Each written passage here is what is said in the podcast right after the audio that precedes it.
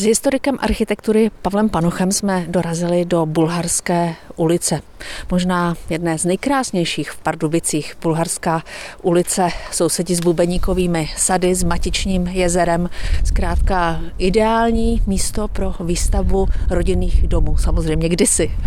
Nepochybně Bulharská ulice a e, celá ta lokalita tady při Matičním jezeru a e, na dohled e, řeky Chrudimky patřila k takovým klidovým zákoutím města i v období mezi světovými válkami. A právě v téhle době na tu starší zástavbu, kterou reprezentují dvě krásné vily od pardubického architekta Boži Dvořáka, tak navázala ta vilová zástavba potom eh, v 20.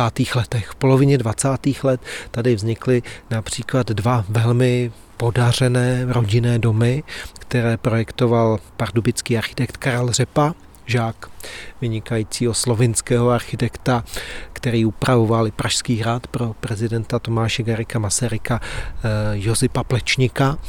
Oba ty domy eh, byly vybudovány v letech 1925 až 1927 a Karel Řepa patřil k architektům, kteří, jak jeden eh, historik umění poznamenal, studovali klasicismus, aby poté praktikovali modernismus. Takže ty domy jsou v tom výtvarném názoru poloviny 20.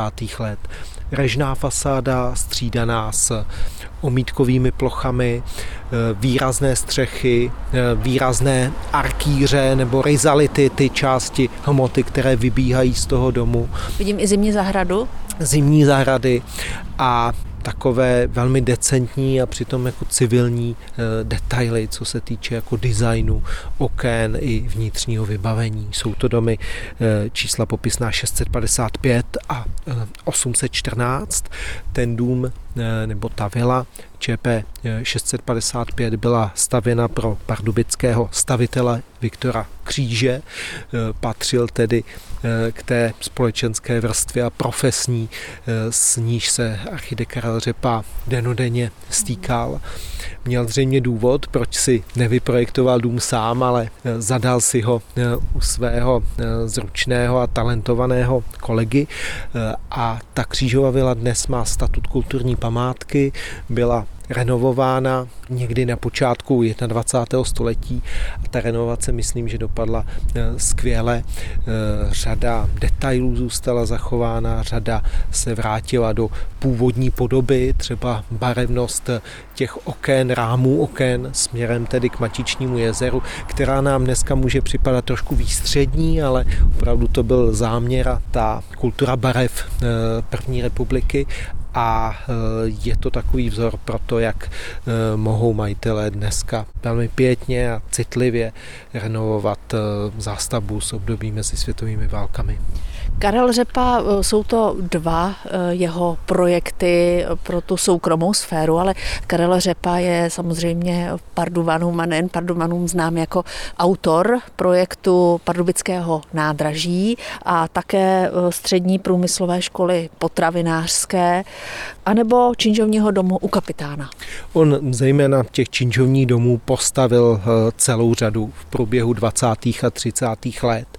On patřil mezi výjimečné tvůrce, jakých máme málo jak v Pardubickém kraji, tak celorepublikově, eh, kteří se po studiích vrátili do svého města, nikoli rodného, ale do města, kde se rozhodli žít a tvořit a zástavbě toho města na různých stavebních úlohách eh, věnoval prakticky jako celý život. Takže v tom spektru od eh, privátní zástavby přes velké veřejné jakoby stavby, přes úpravy prostranství, tedy nějaké jako urbanistické vlastně projekty, až po ten takový jako šedévr toho jeho díla, eh, které projektoval s architekty Dandou a Kalvodou, tedy ten velký komplex železničního nádraží, dokončený tedy v roce 1957. A ještě stihl Tyršovu plovárnu ve Vysokém mítě.